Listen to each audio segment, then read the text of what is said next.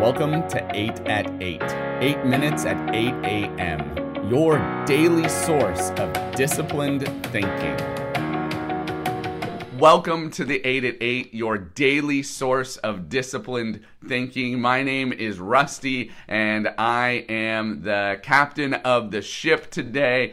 And after some technical problems, it's gr- so great to have you here this morning. I'm seeing people just coming back in. That's so good that the sound is working. If you're listening to this later on on Spotify or um, Apple Music or whatever, and and you're trying to figure out what was going on, we had some technical difficulties, but there's something going on and, and there's a problem of uh, uh, being able to hear or not hear and so often in my life whenever there's some kind of problem i jump to the other person as at fault. Is anybody else with me? If you're with me and, and when somebody is having some, if there's some kind of problem between you and somebody else, will you just hit that like button? Will you hit that like button to show me that I'm not the only one that when there's some kind of problem, you jump to the fact that it must be somebody else's fault and you didn't do anything to cause it. Uh, it,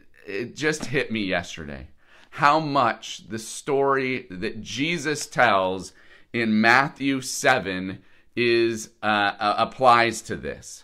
When I often see a problem, uh, always with your wife, Dave, you, you, are willing to admit it. I, I, think we all think it, but you're willing to admit it. Thank you uh, for being honest with us. Yeah, when there's conflict between uh, my wife and I, maybe even my kids, I'll I'll get upset and say, "Hey, what? Why? Why can't I get the TV to work?" And I yell at the kids, and then I realize, oh, maybe I should, you know, plug in the internet or um, try on try the uh, remote.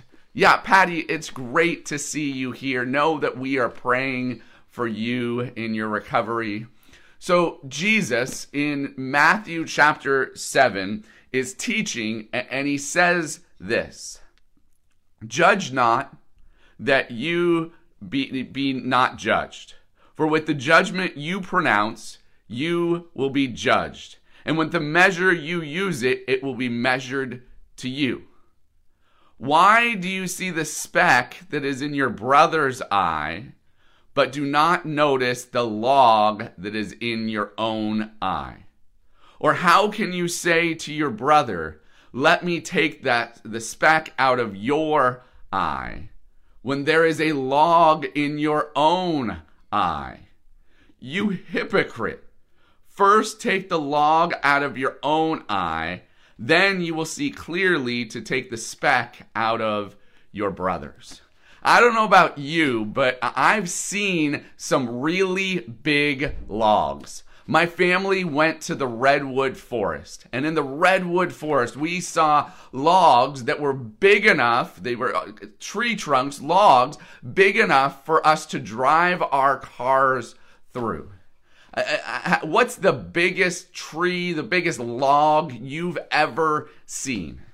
I think Jesus uses hyperbole here for a reason. He compares a speck of dust to a log. There is no different. Uh, uh, uh, I mean, there's nothing I can think of that is such a drastic difference. Such a drastic difference. It's like a drop of water and the ocean. A speck, the, the tiniest fragment of a log compared to a log. Angie said she saw the redwood forest, and and this this hyperbole I think is used for a reason. I think Jesus is actually trying to tell us there's so much going on in your own heart.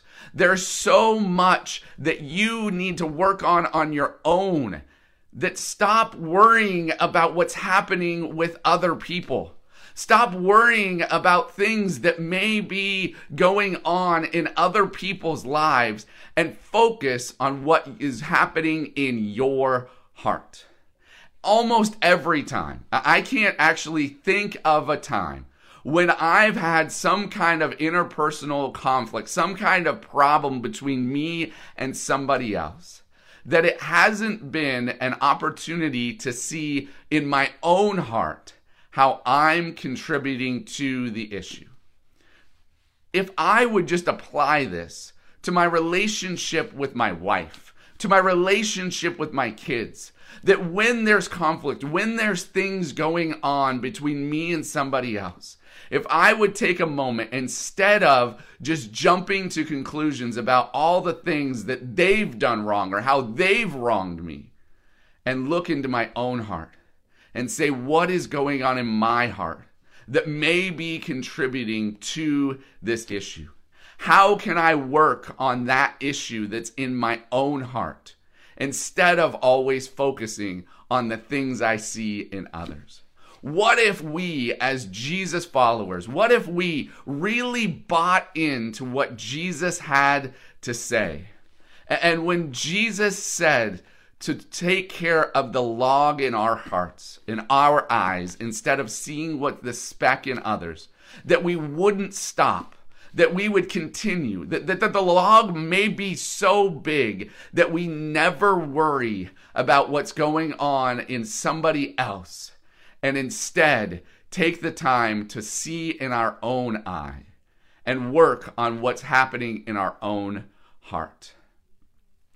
Is there anyone else that's heard this message? What is it that God spoke to you about in this time?